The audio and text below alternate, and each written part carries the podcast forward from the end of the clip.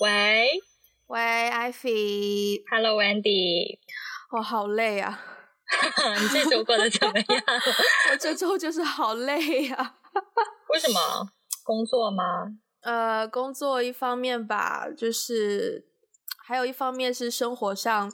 你知道我，我我我搬回深圳住之后呢，我就很少讲英文了嘛。嗯、因为之前在香港的时候，有时候我会渴望讲中文，因为工作和日常就是只有广东话跟英文两种，都不是我的母语。嗯、但是回深圳之后，就反而有太多的机会讲中文，有时候甚至会。你知道，渴望讲英文的有这种感觉出现，然后最近这两天不知道为什么，就上天突然赐给我很多这样的机会，就是 上天突然掉下了一个什么，就是在就是在在路上，就是就是会遇到那种掉下了一个外国人，掉下了很多外国人，很多外国人，你住在旅游景点吗？也没有啦，呃，有。有两次是在口岸，就刚从香港过关回深圳，oh. 然后就排队排那个的士嘛。嗯、然后呢，嗯、就就会有外国人很慌张。有一次有个女生，她应该是 model，对，她应该是 model，但是她可能很少来中国。然后呢，她就非常的慌张，然后不断的问她，就是刚刚好排在她后面那个人，Do you speak English? Do you speak English? 然后就是一直会自己有那种 啊啊那种那种嗯嗯那种表情很焦虑。然后我隔她。可能差不多五米吧，然后我看到了，我就稍微大声喊了一句 “Do you need help？”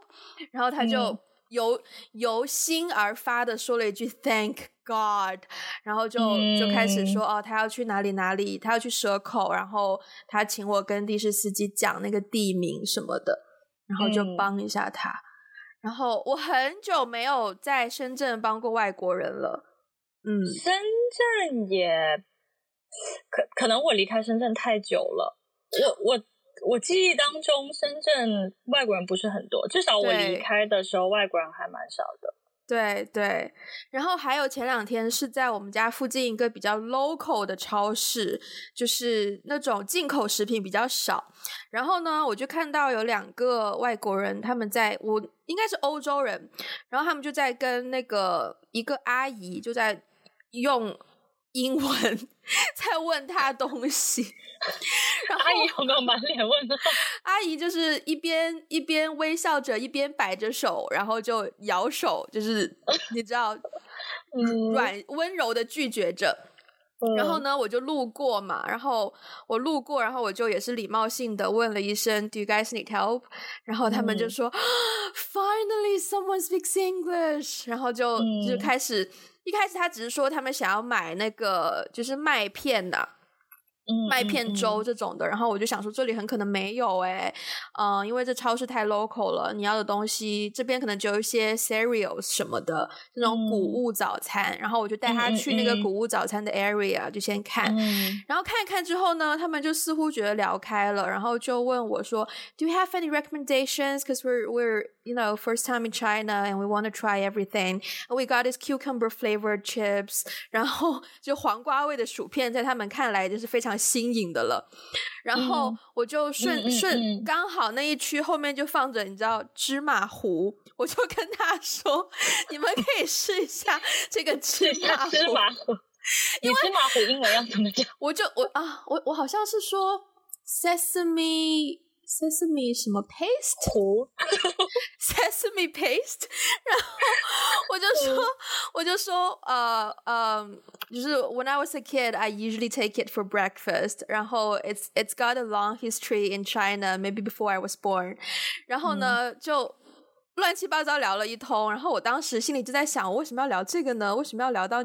不小心暴露自己年龄的这件事情呢，然后没有啊，你也没有暴露年龄啊，没有，因为我很我很我有在尝试说那个品牌大概有多少年的历史哦，对，那你对品牌了解的还蛮细的，我对品牌了解不细，只是我我我有时候我的外国朋友跟我介绍一些外国产品的时候，他们都可以就是顺手。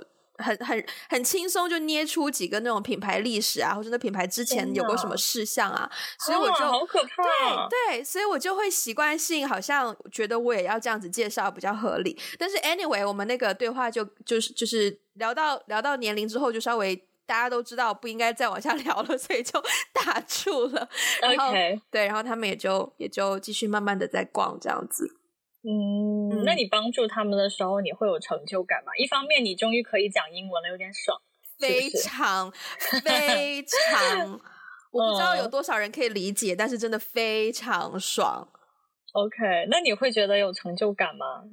就是因为自己有。就是多一门语言，也不是多一门语言啦。其实我觉得现在中国大城市里面讲英文的年轻人不少，还蛮多的啦。嗯，对对对，其实挺普遍的，只是说讲出来对方能不能听得懂而已。哦、对 对，以及是不是能够准确的，就是回答到对方的需求。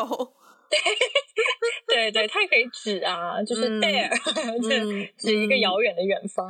我觉得就是。在这种情况下帮别人，我觉得更多是那种 助人为乐的那种那种快感吧。我记得，我还记得高中的时候，嗯、你知道我们我们高我们学校出来不是就是会进入一个商业区嘛？嗯，然后商业区呢有一个屈臣氏。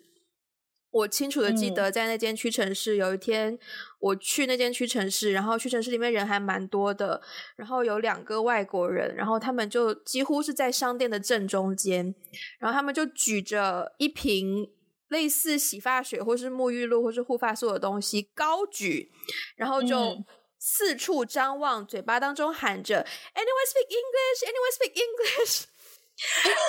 对。对，然后我当时我就觉得，OK，我的英文应该 handle 得了，我就过去说，Do you need help？然后他们就问我说，哦，他只想知道这个是就是呃洗身体用的还是洗头发用的？然后我就看到说，嗯、哦，那个是洗身体用的，我就跟他说，就是就是 for for body 这样子。然后、嗯嗯、然后他们也是很感恩那样，但是就。我没有想过，十年过去了，还是这种事情还会发生。对呀、啊，嗯，不过你说到就是帮助外国人嘛，还挺好笑的。嗯、就是我觉得在深圳，可能我我确实有感觉，我每年回家的时候，就是以前在深圳那边，很多人都是工作。嗯，但是我我越来越这几年回家的时候，偶尔就会看到一家人，然后推着婴儿车，应该就是住在深圳的。嗯，对，我觉得在那边生活的外国人有越来越多，就有包括各种各各个种族和肤色。嗯，然后呢，我觉得在北京很有趣，因为北京我听说有七分之一都是外国人，就是全北京人口吗？全北京常住人口。哇就不包括暂住啊，常住人口里面有七分之一都是外国人，所以其实外国人的比例非常的高。高然后而且我住的这个，嗯，我住在一个很 很破的一个小区，嗯、但是我住的这个地理位置外国人非常多，嗯、就是因为附近有一些大使馆。然后他们就会过来这边吃饭啊什么的，嗯、所以我我住的这个附近呢，外国人密度非常高，就有的时候你会很恍神，就比如说路边有一个卖卖菜的阿姨，然后周围突然就是涌涌涌进一波外国人，哇就你就会觉得你生活在一个平平行时空里，哇 Wow，然后但是这里的外国人的需求也很搞笑哦，就是。我记得有一次，呃，我跟我的室友竹子，我们两个人就是去去去健身，嗯，然后从那个健身馆出来，突然就被一位呃，就是中年女子，就是一个 一个外国人，对，现在现在很很谨慎，就是说人家中年都要觉得很没有礼貌的样子，嗯，因为好像我们也很靠近中年，对对对，就是对，就是被一位。呃，年长女子 叫住，嗯、然后呢，就突然问我们说，Do you speak English？然后我们说、嗯、Yeah，然后他就说，How do you say onions in Chinese？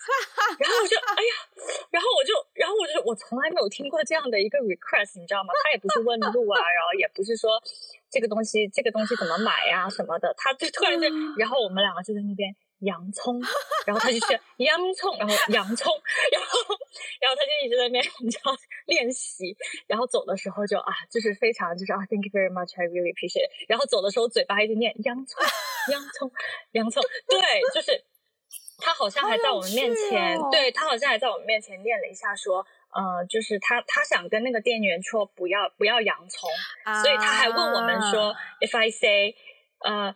不要洋葱之类的。Does that sound right？然后我们就耶。对，就是有对，就是在在北京会遇到，偶尔会遇到这些蛮有趣的情况。我觉得对他们来说真的是 good for them，就是大家都说学一门新语言最好的方式就是去到那个国家嘛。对啊，对啊，我觉得对他们来说，就是来到中国，然后想要学习中文的话，这也是很生活化的一个场景，而且应该学了就比较难忘记。对对，对，我想到我之前也是有一次，也是跟一群外国人工作，然后呢，我们一起住在一个酒店，然后要去到那个工作的现场，就会有一架小巴，然后就载我们去那个呃工作现场剧场那边。然后有的时候呢，因为整个团队里面会讲中文的人非常少，就除了我之外，可能就只有。两三个吧，然后大家常常那个时间又不一样嘛，所以他们就他们就想要学一些基本的能够跟司机沟通的语言，比如说停车，嗯，比如说可以走了之类的。嗯。然后呢，他们有一天就在车上，就是差不多五六个，然后就在问我说：“呃，Wendy，how do you how do you say stop in Chinese？” 然后我就说：“呃，停。”就我说我说停车，然后他们觉得嗯。嗯有没有一个简单一点的方式？可以，停这还不简单。我没有，我忘记我讲什么。反正他们最后就好像只想要一个非常简单的口令这样。然后我就说：“OK，你 you can say 停。Okay. ”因为包括可能不仅是在车上，可能在剧场里面工作的时候也会需要嘛。然后他们就说：“哦、我就教他们说停。”然后他就说：“他们就一个个在练习停停。”然后我就不断的纠正停停。然后突然间，他们几个人大概五六。六个人突然间不小心异口同声，然后稍微有点大声说了一声“停”，然后那个那个司机就停车了。嗯，讲完了。啊？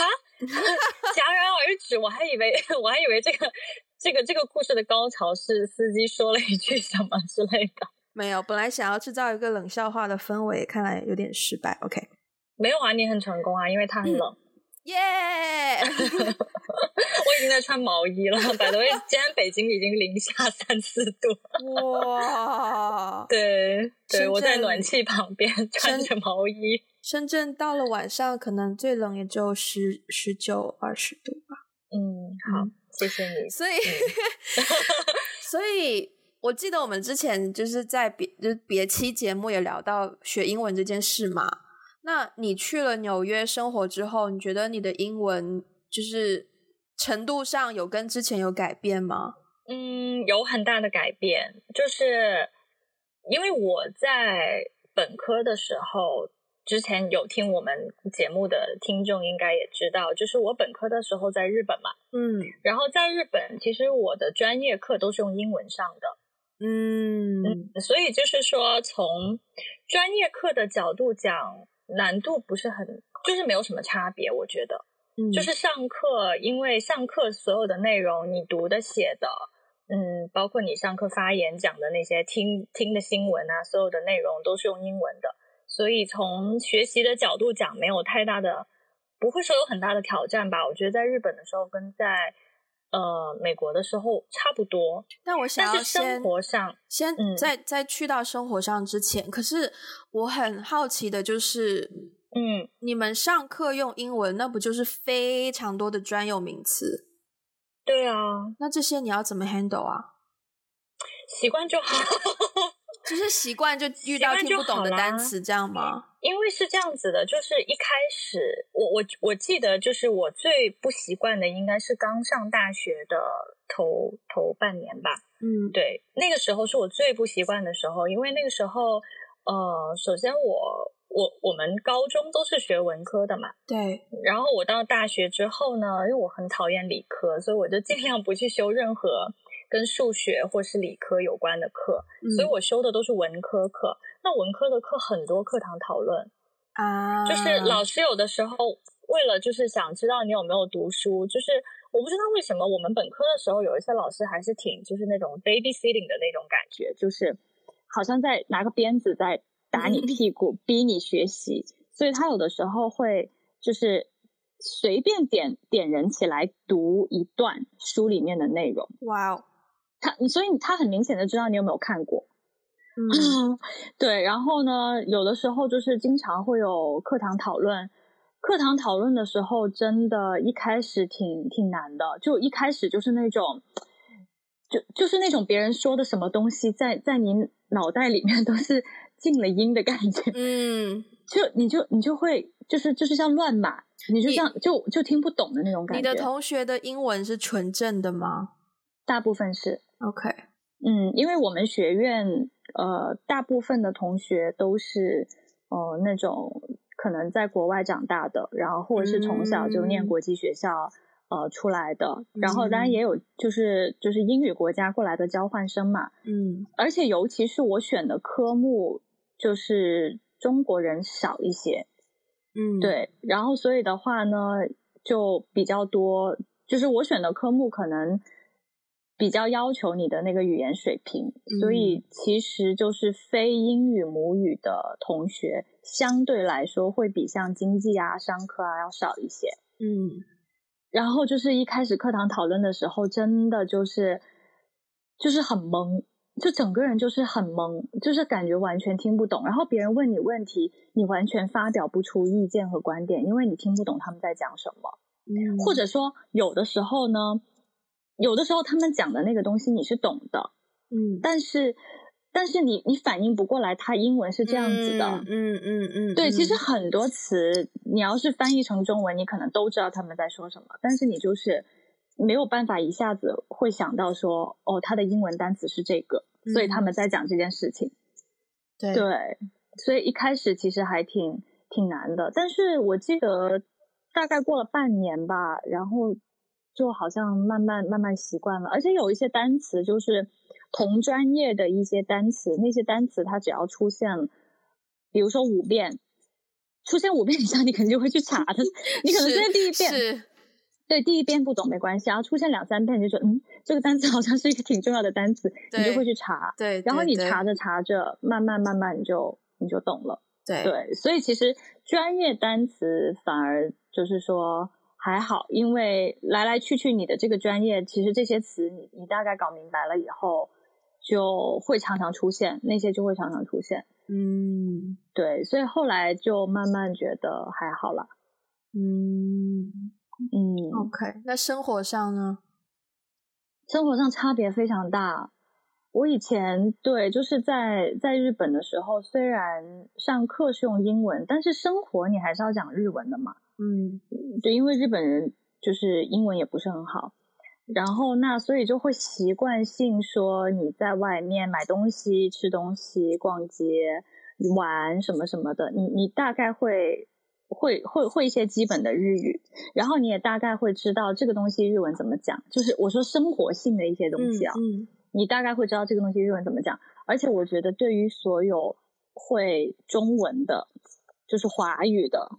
同学来说，汉字你一眼看过去就知道是什么意思啊。嗯，对啊，对，因为你完全你看得懂汉字啊，所以他你即便不会念，你也知道哦，它是什么意思，你就生活上 handle 还挺挺挺好 handle 的。嗯，然后但是英文呢？对，就是我到美国以后，我发现，呃，生活上的词汇非常的匮乏，就是我 常常不知道，就是。这些东西怎么说，或者是说，呃，他们那边的习惯是什么样子的？对，就是很多到那边生活了以后，尤其是你开始租房子啊，然后你开始去，呃，去银行办理各种东西啊，然后你你家这个坏啦，你要找房东啊，你要跟楼下物业去交涉一些什么东西的时候，对，包括给 tips，就是你要给百分之多少，每个州也不太一样。然后就是很多这些东西之后，就突然会到一个呃阶段，觉得说，哎，我英语好像不是很好，嗯、我要练习一下。对，天哪！你刚、嗯、你刚刚说到就是租房子啊，然后租房子这个我也不敢想象，哎，就是用英文去沟通的话，我现在突然间能够冒出的只是，譬如说 deposit 或者是。没了 哦，我觉得就是一点跟这个有关的词汇量我都没有。但是这些其实，呃，这些倒不是难的，我觉得这些倒是挺好上手的。我我觉得我我经历里面让我觉得最最有挑战性的就是，之前可能我有在，我不知道有没有在之前的节目里面提过，就是我在美国住的时候，有一段时间我住在一个。呃，就是当地的人的家里嘛，他是出租二、嗯、二三层是出租给外面的人，然后他自己全家人住住一层。然后我觉得那个房东有点 racist，呃、嗯，就是对，因为我们楼上是三是是美国人，然后我们中间这一层我们几个人是外国人，然后但是他自己本身也是外国人哦，就是房东自己本身也是一个一代移民，只不过他来、嗯、来。比较早而已，就是到美国来比较早而已。嗯，然后我就觉得他总是在，就是找我们的茬。嗯，对，然后就我就觉得他挺 racist 的，而且有的时候对我们非常不客气，所以有的时候就要跟他吵架。有吵？我觉得吵，我觉得吵架才是最难的。有吵过？很没有气势。呃，吵过，吵过，但是后来就是怎么说呢？当然，我们不是说。大吵怎么样？我们也不敢跟人家大吵，但是就是会会有会有不愉快的时候，嗯，不会不会到大吵，对.不会说到大吼大叫，但是就是会有非常就是不愉快的时候，然后他还就吵到后面，他 就跟我们在那边说，Don't talk to me like that, I'm the landlord。哇哦，对啊，其实我们也没有说些什么，我也没有骂脏话什么的。嗯，哇哦！那我发现，我除了在有的时候愤，我我我很奇怪，我有的时候愤怒的时候，我就会很直接用我的第二或第三语言去去表达情绪。哎，我好像也是，有的时候是，对，有的时候是，就是，但是我也在，我也我也我也思考过，为什么愤怒的时候会用，呃。不是母语来表达，对，对，因为可能母语表达太直接，就是那个冲击对我来说太大了。就是我想委婉的，怎么说呢？就是我想把话，我想传达我的愤怒，但是呢，我又想要委婉的传达，就是我不想那么直接的把我的情绪丢出去。如果用母语表达的话，你的情绪很很直接就会出去，但是我觉得用外语不会。嗯嗯，我我真的是有的时候真的会，就比如说我，嗯，你刚刚讲的这种情况，呃，我我倒是可能不是一样的一样的状况，但是我在遇到一些比如说不公平的被不公平的对待啊，或者是被就是愤怒的时候，我也会想要就是骂英文，嗯、对。嗯，好神奇哦。对，但是在美国我不是很敢，因为我觉得对方很凶。哇，天呐，我这个气势，我这个身高，这么的，对，我觉得，我觉得会耶。就是我，我，我以前觉得说，你的气势很重要，要稳住，不能输。嗯。但是我到了，我到了美国以后，首先我在日本生活的时候没有愤怒过，很少，很少。微乎其微，因为日本人不会使我愤怒。嗯，对，因为服务态度各方面很好，没有什么事情会让你觉得被不公平的对待啊，这样这样。嗯，但是到了美国以后会，其实在美国那几年还蛮常遇到的。我我也不好说，我不想给对方贴一个标签，说他们就是在种族歧视。嗯，但是我，你知道，就是当。当你被不公平对待的时候，然后对方是一个跟你种族不一样的人的时候，你真的会去想，嗯、你真的会想说他是不是种族歧视？嗯，对。然后，而且我我自己也会觉得说，比如有的时候上课啊，或者是大家在一个就是呃，在在一个社交场合当中，那亚洲人就是长得比较矮小啊，嗯，这是事实嘛，对。然后，嗯、呃，所以的话就。真的会好像由于外形、人种、呃文化的一些差异，在一个场合里面，会使得当你是那个少少数群体的时候，而且你的外形长得又比别人要小只，就 physically 的比人家真的是小只的时候，会有那种压迫感。嗯，对对，可能也不是语言的问题，但是就是这种。外形上的不同会给人带来一种天然的压迫感吧，我我会有这种感觉。你会不会很有欲望想要把英文可以讲到像 native speaker 一样？会啊，会啊，但是呃，现在这种欲望变得降得有点低，因为我现在工 工作中就是不常不常遇到了，而且现在就是说，嗯、呃，怎么说呢？就是它成为了我社交的一部分。就我有一些朋友是中文不太好的，所以现在自然而然的，而且现在我觉得，因为回到中国，就等于是说回到你自己熟悉的环环境当中，嗯，那。讲英文，或者是说你的外国朋友，他们其实是处在一个不能说劣势吧，但他们就是少少数群体嘛，对，嗯、所以你很自然而然的会有一种就是哦，想要去帮助他们，就是你你在中间，你是一个桥梁这样子的角色，嗯，那其实好像在这个角色当中，我我不会说有那种很强烈的欲望，说我一定要把就是外语说的跟他们一样，但是我在美国的时候有。嗯，有有那种就是想要，就是想要说的比他们好，对，嗯，是因为我觉得是因为学业，学业带来的压力，以及就是我我在我在那边也实习嘛，嗯，学业带来的压力，实习带来的压力，就是就是工作带来压力，因为有的时候，尤其是工作啊，工作的时候，你你的语言没有别人好，那肯定的，因为你是外国人，嗯，但是就是说，当你的语言就是所有人都是 native，只有你一个 non-native speaker 的时候，那个、那个，你的那个劣势很明显的，是是是，因为你做的就比别人慢呢、啊。可是，对，如果在美国的话是没错，但如果是不在美国的话，你的劣势就变成你的优势了。对对、嗯，应该说就是在非英语国家吧。对对对，我之前听过，就很多呃介绍。教别人怎么学英文之类的，然后有一句话就说，很多人对着一个 native speaker 讲英文的时候，他会觉得害羞，会害怕自己讲不好。但其实没有什么害羞的，因为你其实比对方厉害，因为你不仅会你自己的语言，你还会对方的语言，但是对方就只会一门语言而已。对啊，对啊，对啊。嗯、那你以前是，就是说，因为以前我们我们都在一个学校嘛，嗯，就是你高中的时候会有那种想要把英语学得很好的感觉吗？呃，我的英语入门，就我学英语的方式，可能我觉得算比较幸运吧。我到了高中的时候，我已经、嗯、我最不担心的就是我的英文课，嗯，就是基本上是稍微背一下单词，然后稍微学一下语法就。呃，学然后学一下考试技能就没有什么问题了，考试就没问题了。然后平时使用上，嗯、高中三年的确是我用英文算蛮少的时间。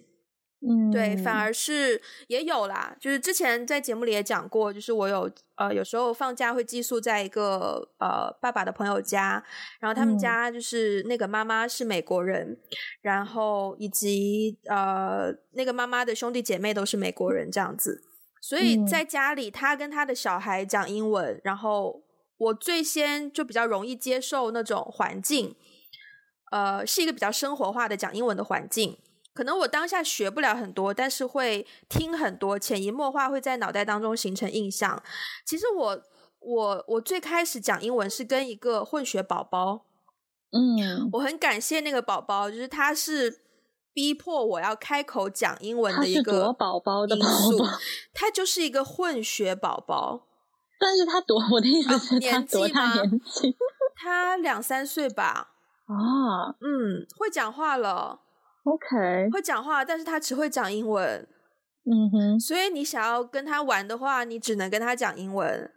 OK，对，然后所以你跟他讲中文，他不理你吗？他听不懂啊。OK，他是哪里混哪里啊？他是中国混美国。OK，他们中文也是他的另外一半啊。他当他可能家里最先会最先学到的是英文吧，或者我当时没有这个意识吧，嗯、我就觉得他只会讲英文。OK，对，然后我就真的很想要跟那个宝宝玩，所以我就只能勉强就终于开始脱口说英文。那个时候可能、嗯、可能就八九岁吧。然后就开始有一些非常 baby 之间的英文的互动，比如说，比如说，Do you want some water？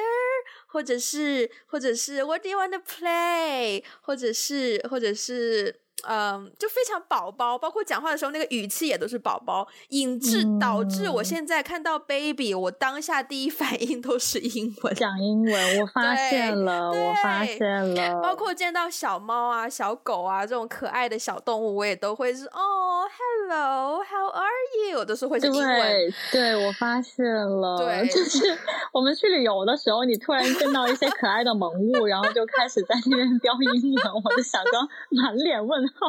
我想说，你怎么了？你还好吗？人家明明是泰国的萌物，你跟他讲英文干什么？你好歹也要来个萨迪卡，就变成一个变成一个那个非条件反射还是条件反射之类的东西？条件反射，对，真的，真的，真的，对，嗯，所以。我的英文学习是是有环境慢慢来的啦，所以很多人、嗯、很多人常常就是很多外国人常常跟我聊天之后都会问，就会问我就是以前的生长经验嘛，然后譬如说你大学在哪读啊，嗯、你高中在哪读啊，嗯、可能都会期待说我大学是在美国读的，但我都不是在美国读的，嗯嗯、所以很多人就会问啊、呃，为什么你的英文就是没有口音什么的？我就说哦，可能因为小时候有一个有一个环境语言环境在。对，嗯，而且我以前会做一件事，就是有一部电影叫做《A Cinderella Story》，是 Hilary Duff 演的，大概两千零几年的时候出的。那部电影我看了可能不下十次，然后里面有一个场景，那个场景就是女主角去到他们男生橄榄球队的那个更衣间，就在很多众目睽睽的，全部都是那种男生的当面，就是制，就是。众目睽睽之下，然后就对这个男主角说了一大串，就是不像是骂人，但是也是一种很有气魄，对，很泄愤的那种。嗯、你知不知道我不能够再等你，是因为怎么怎么样，怎么怎么样？你不能够只是像一个懦夫一样站在那边之类之类的。嗯、但是这一大串是用英文，然后我当时，然后你背下来了吗？我很努力的去背。你要背给谁听？没有，我我觉得，哎，这真的是我可能，我可能天生对语言就是有一种有一种兴趣吧。我我会觉得，如果你背下来这一段，然后将来你有一天用到的话，多帅呀！Come on，很帅耶！因为现在有这种想法，真因为那是一段没有脏话的骂人，就是嗯，很真真扎心的那一种。然后他的措辞啊，然后他的音发音啊，然后对啊，就是嗯，就你会去模仿。是哦，嗯，我我其实我到现在有时候还会有还会做这件事，但是你不会想说，首先你要找到一个男性更衣间，然后你要在一定懂英文的，不一定非要那一段啦，就可能你看别的电影啊，Okay. 或者是剧啊，然后你就看到一句话，所以你会有冲动想要背下来，至少会想要记住那个用法，嗯，对，然后你下一次就可以。maybe 就可以用到哦，嗯，我好像只有歌会，歌电影不会。听歌的时候，就如果我听到好听，对，我会把歌词背下来，什么语言的我都会想背。啊，可是歌词很多语法是完全错乱的耶。没有关系，我就是想唱那首歌。啊，对，我可能不是说为了学语言吧，但是就是有一些好听的歌。呃，如果是英文的话，我会希望他，如果我喜欢那首歌，我会希望那首歌的歌词我都都可以听得懂。嗯、然后，如果是一些我不是那么熟悉的语言的话，我就靠自己死记硬背。比如说日文吗？对，日文我还背过一首台语歌。哇，嗯，就是苏打绿的《无眠》。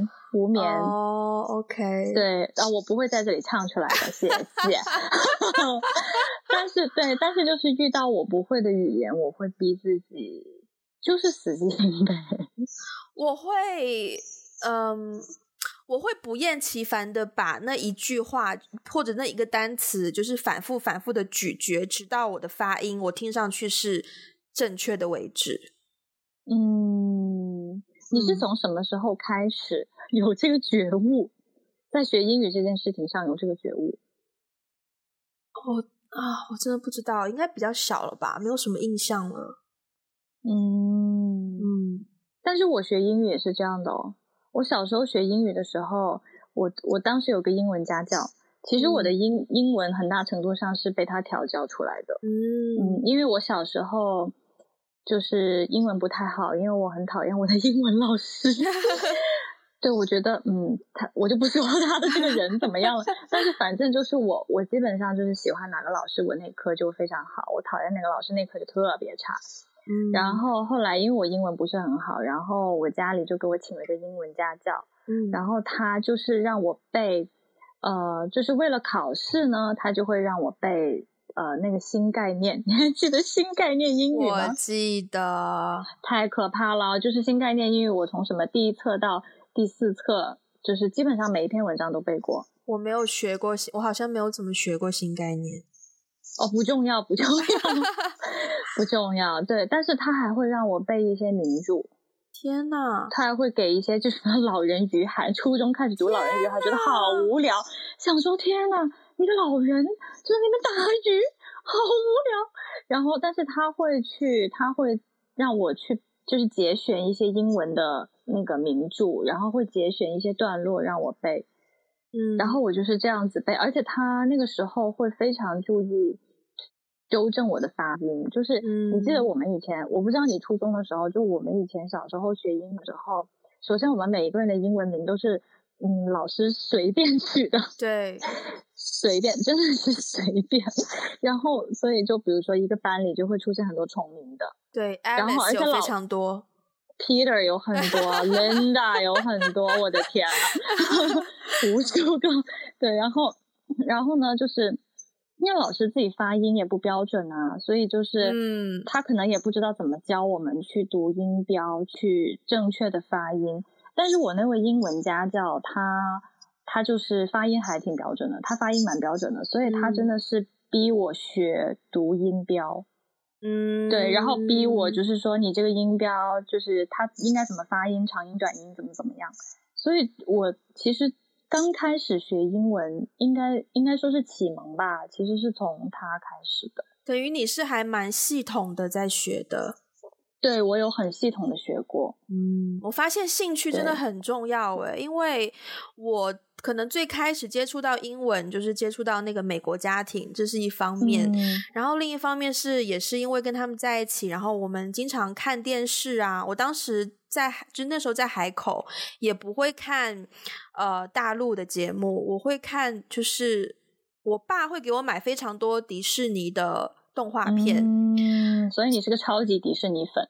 我呃还蛮粉的，嗯，然后 然后那时候那些小伙伴我们一起玩的时候，他们看的会是就是呃星球大战呐，或者是像我刚刚说的那个 A Cinderella Story 啊，或者是就这种青少年的美国电影，嗯，对，所以可能看那一些啊，我现在才想起来，我当时看那些是没有中文字幕的耶，天哪，你好厉害哦！但是我可能也就看看个三成三四成懂吧，可能也看不到非常懂。其实我觉得你你看三四成懂，也说明你懂了七八成，因为因为我觉得他们这种电影剧情很好懂啊。哦，也是啦，也是啦，对啊，嗯、所以可能那个兴趣就还蛮，可能我当时就容易产生一种感觉，就是哦，讲英文的东西都很有趣，嗯，所以就会更愿意去。用英文的途径去接触更多的东西。嗯嗯，你学英文的方式，就是你学英文的动机和方式，跟我真的还挺不一样的，蛮不一样的。对，嗯，嗯对我还蛮我嗯，我还蛮感激，就是这一点的兴趣导向。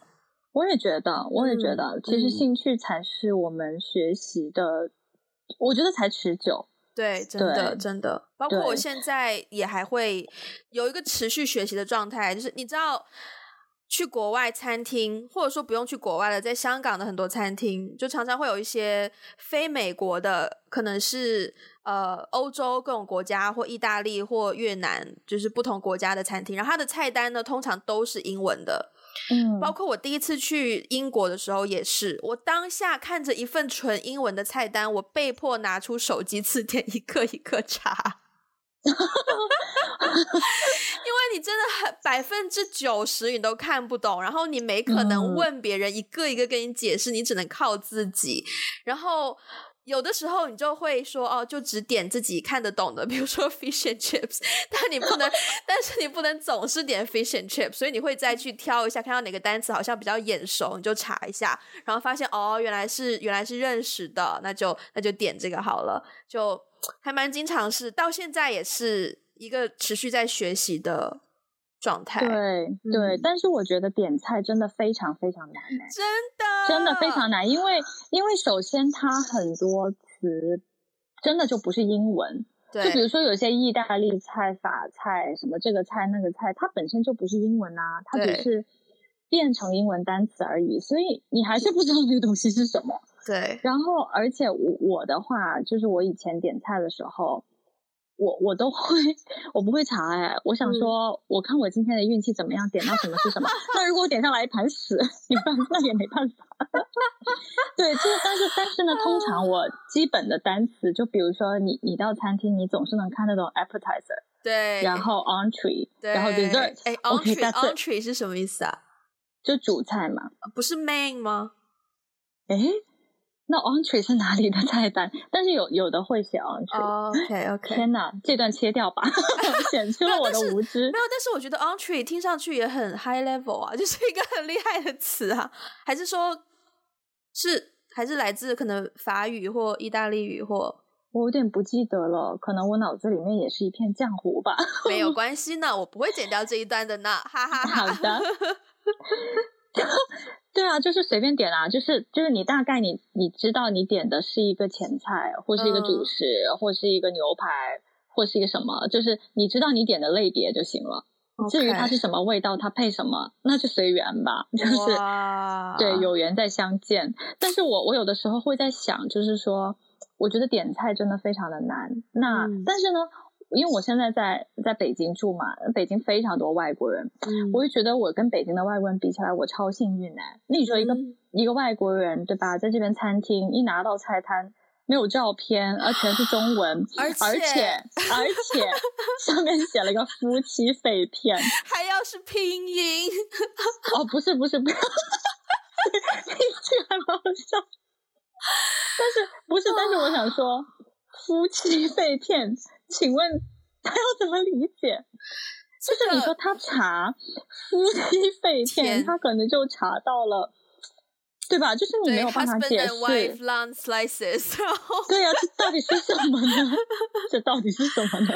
哦，这个真的深有感触哎。夫妻肺片算好的了，因为它比较常见，有一些餐厅可能已经更正了。但是常常呢，啊、你会见到一些很奇怪的菜名，譬如说什么翡翠碧玉这种东西。对对对，还有毛血旺，你连中文都不知道。毛血旺它也算是一个很常见的菜，可是就是 有一些非常奇葩。的菜名，它就会，你连中文都不知道那是个什么。你说翡翠碧玉，对，你真的不知道是什么，你还要再跟外国人解释的话，你是难上加难。对，还有贵妃鸡，贵妃贵妃鸡是是用酒。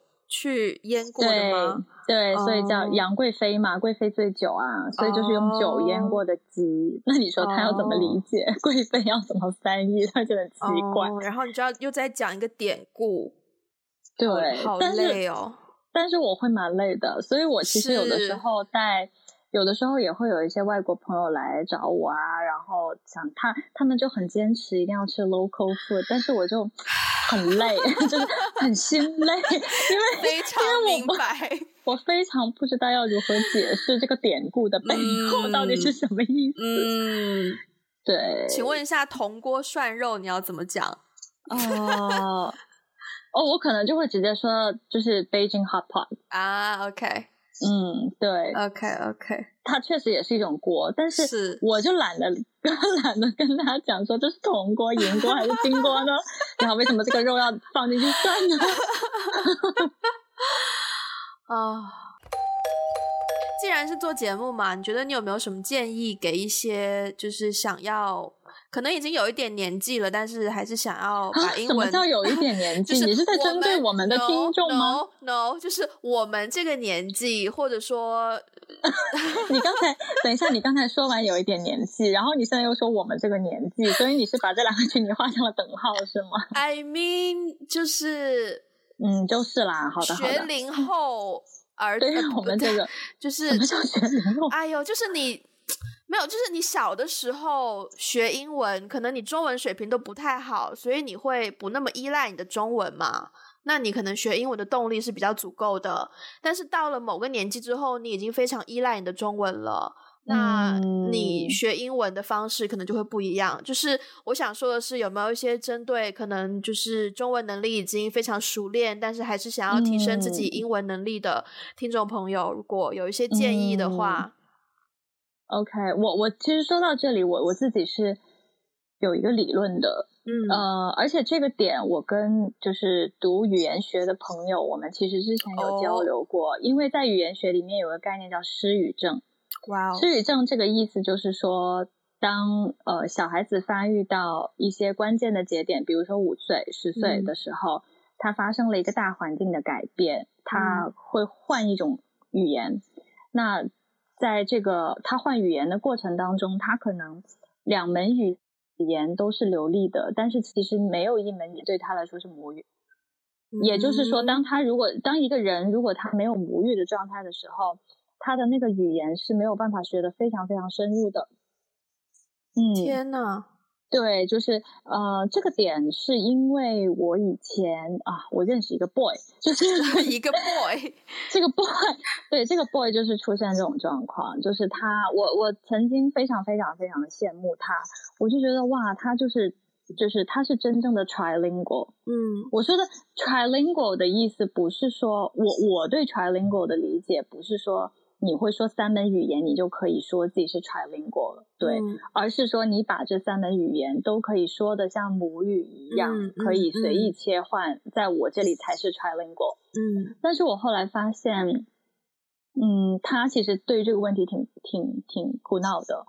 嗯，对，他苦恼的原因就是因为他觉得没有一门语言他是很深入很深入的，口音听起来没有任何问题。就交流没有任何问题，但如果你要他写，就是他对于这个语言的背后的那个文字功底，还有他对于这个语言背后的文化理解是很浅的，就是他没有办法很深入、很深入的学习。所以后来我才开始跟呃，比如说学语言的朋友去聊，然后我才听到这个理论，嗯，是有这样的一个理论，有一个这样的说法。所以，嗯、呃。你刚刚问的这个问题呢，我也问过我的，就是对这方面专业的朋友，他们其实说，从他们的专业角度来讲的话，其实当一个人，如果你的母语非常非常好的话，你一定能把另外一种语言学得非常非常好，因为你学语言的深度取决于你母语的深度。哇，对，所以所以其实我个人认为呢，成年人的语言进步的会更快一些。哇哦，好大的鼓励哦，嗯、我觉得。对，因为小孩子是这样的，我小小孩子学语言，他顶多就是没有口音，嗯，他可能会讲的比较流利，然后他讲的没有口音，但是他的那个语言的深度的表达不一定有成年人来的那么快，因为成年人的话，他学语言，因为他的母语。他母语的那个结构是非常完整的，嗯，那当他学另外一种语言的时候，其实对他来说结构是在的，他只需要在里面塞砖头，就可以变成房子。嗯，所以就是他只需要在里面填充单词量，填充，嗯，就是说，对，填充很多东西，那他他也可以把另外一种语言说的很很深入。他可能会有点口音，对，可能听起来不是那么的流利，嗯、但是他的语言功底一定是好的。如果他母语足够好的话，哇，这是一个很积极的、嗯、很鼓励人、很鼓舞人心的一番话。这个确实是，嗯，嗯那我也就。不好意思，再给什么多看美剧呀，啊、或者是什么这种这种也还是需要的呀。我一个不小心上升了一下 理论高度。没有，就也很多人问嘛，或者是问我啊，怎么样把英文提升啊什么的。然后我哦、我刚刚在我刚刚在说一些很虚的东西，你现在可以开始说一些实际的东西。我会觉得。就譬如说，我现在看，包括我现在看 Netflix 或什么，我还是会看中文字幕。但是我也会看啊。对啊，但是可能会有那个学习意识，就是可能你一边听英文，然后一边看中文，然后你听到某个单词，那个单词你不知道是什么意思，可是你很快可以在中文字幕当中找到它对应的那个翻译，然后就会有一个声音，你就会。如果那个单词多出现几次的话，其实就很容易 get 到一个新的表表达方式之类的。我觉得还是要还是要多在那个环境里面吧。然后光听也是没有用的。嗯、其实真的，如果有心想要把英文讲好的话，就像我一样自言自语复述一下 电影对白，也没有什么没有什么太丢脸的事情啊。对啊，总比你真的要开口的时候，然后发现完全讲不好要好吧。对不对？嗯，我觉得还有一个啦，就是不要害怕交新朋友。真的，嗯，我觉得交朋友这件事情，就是当你在这个跟这个跟学英语有什么关系啊？嗯，因为有的人他可能就是，呃，怎么说呢？就就比如说，我们我们在在我现在在的城市里面，很多这种不同语言的活动。嗯，那有一些人可能他一看到哦是个英文活动，或是海报贴出来全部都是英文，或者是说，呃，他会写的很清楚嘛，就是他的这个 event 是用什么活动。那如果他写的就是什么 English only 或者什么 Chinese only 的话，他其实你的受众会很不一样。那很多人他自己其实英文是 OK 的，嗯、但是他一看到哦这个活动是个英文活动，那我不去了。嗯，就他可能会因为呃对于自己的语言不自信，或者是说在一个异文化、不同语言的环境当中，他他觉得不是很好交朋友啊，或怎样的，有些胆怯。嗯，对对。但是就是我觉得，如果我觉得如果你是一个很爱很爱认识新朋友，然后即便是你自己可能对于说英语这件事情不是很自信，但是你很爱交新朋友，因着你对别人的好奇心，嗯，我觉得还是可以。让自己在那个环境当中把嗯英文学好，我觉得不一定是英文啊，就是我觉得任何语言，对对对对。其实小小小的，我最近也断断续续有在学一些韩文的韩文的，对对，之前有自己买书。喂 喂喂，哦你喂，你你是在练韩语吗？对啊。你是完全不懂韩语吗？我完全不懂，我以为你在说喂啊！我刚刚还想说，哎，这个信号不好吗？喂什么喂？好奇怪，喂什么？所以喂是什么意思？喂是为什么的意思？哦，嗯嗯，我完全不懂韩语，所以你是基于什么什么？你是认识了一个欧巴还是？没有啦，之前 之前其实最开始是五年前了吧，有段时间没事做，然后就买了些韩语书，想说系统性的从从这个呃写开始入手学一学，但是后来半途而废了。可是因为经常看韩国综艺啊，然后看，然后身边有一些韩国朋友，所以偶尔会讲那么几句。嗯而已，仅此而已。对，对，嗯，那你有想要把韩语学到一个什么地步？曾经有想到，想要学到说，至少把专业内的一些词汇都掌握起来，因为就是电影行业在韩国也很发达嘛，所以如果我会韩语的话，以后可能会多一些工作机会。嗯，但是后来我觉得还是算了吧，顺其自然吧，就是。掌握了英文，然后呃，广东话跟中文已经已经蛮有竞争力的了，嗯、而且、嗯、而且更多的重心不想要放在语言，而是想要放在创作上面，所以嗯，对，就顺其自然。嗯，了解。我以为你说想把韩语掌握到可以谈恋爱的地步。啊、哦，我觉得谈恋爱我现在就可以啊。啊？就喂就可以了吗？就喂和欧巴就可以了吗？当然不我知道，我还我还会，我还会什么擦浪嘿，嗯，然后什么卡西玛，对、呃，没有啦。如果如果我我如果要跟我谈恋爱的话，对方只会讲一门语言，我觉得这个是我可能某种程度上比较难接受的。Oh, okay, 对，嗯、好啦，我们我们这一通电话时间还真的有点久。然后今天呢，其实我们一直忘记一件事，就是什么？我们有收到两位网友的来信哦，对对，然后今天想要借借这个机会，就是跟大家分享一下他们的他们的评论。可是我们才收到两条，就跟别人分享，会不会有点太少了？呃，希望有更多的评论纷纷到来，这样我们就可以每期都有的分享。对，好对。好，首先第一条呢是来自台湾的听众，他叫做 Henry。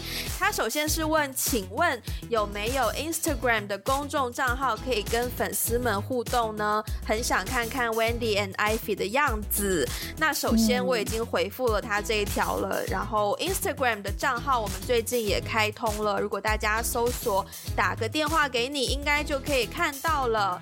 那另外就是样子的部分呢？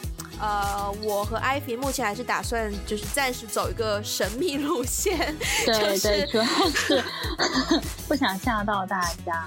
对，就是也也没有到那个程度啦。哎呦，就是就是就是顺其自然吧。时间到了，就是当然会公开。然后我回信，天哪，说的好像我们在一起秘密结婚多年。什么叫时间到了自然会公开？我回信，我回信给 Henry 之后呢，他就。回复说，竟然有回信！感叹号！感叹号！感叹号！感叹号！感叹号！好开心哟！我来自台湾台南，期待粉砖，我最喜欢 Wendy 的声音了。呵呵呵呵呵呵，是我自己加上去的。你你竟然把一个男性，你竟然把一个男性的留言可以诠释的这么的小公举，你也是蛮厉害。没办法，就是内心太多的喜悦。嗯嗯。然后还有另外一位叫做 Susie，他说：“Hello，听到 EP 十，你们好奇听众从。”哪来？听到主持人说不期待得到陌生听众的来信，就更想写信了。科科，我也是在 Spotify 点下观众，呃，点下关注的台湾听众，因为 Podcast 标题跟简介都是繁体中文，一开始以为是台湾人做的节目，我想这可能也是台湾听众比你们预期还要多的原因之一。P.S. 第六集提到很不喜欢电影产业剥削年轻劳力，还把以低成本完成一部电影当成卖点，非常认同。那这一条呢，艾弗也有回复了，呃。不知道这位听众会不会再回复，嗯、但是我觉得，就这位听众可能觉得我很烦，就默默的不再回复。没有啦，我觉得能够收到听众的来信真的很开心，就至少让我们知道我们的我们看到那些在增长的数字不只是数字而已。嗯嗯，大陆的听众也可以在喜马拉雅和荔枝上面给我们留言。是的，是的。对，这两位台湾的听众是在我们的 blog 上面。给我们留言的。对对，我们的 blog 的地址是 we got a blog dot com。那现在如果你是呃海外听众的话，呃，在这个 Instagram 账号会发现有个链接。那那个链接下面呢，除了我们博客的那个链接之外呢，还会有我们的在不同平台收听我们 podcast 的链接。希望可以方便你们分享给更多你们的朋友。嗯，哇，现在好像最后这一串话已经越讲越顺了，你知道？嗯，我也发现了，完全不用对稿的，就是在你脑海里自然的。真的，真的，真的。然后呢，我也发现我们在 iTunes，就是 Apple Podcast 得到了两个评分，都是五星。虽然没有留下评论，可是看到这样的评分呢，也是对我们意义重大。嗯，看来我们每每每次就是号召大家给我们点赞，还是有用的。感恩，感恩。嗯好，那我们这一通电话最后的最后，我要替呃，万一就是我后期做的不够好，我要替大家道歉，就是有一些杂音，可能没有办法消除的很干净。但是还是那句话，希望有一天可以升级我们的设备，然后给大家带来更高品质的节目。嗯嗯，好，那我们今天就先这样喽，下次再见，拜拜。拜拜。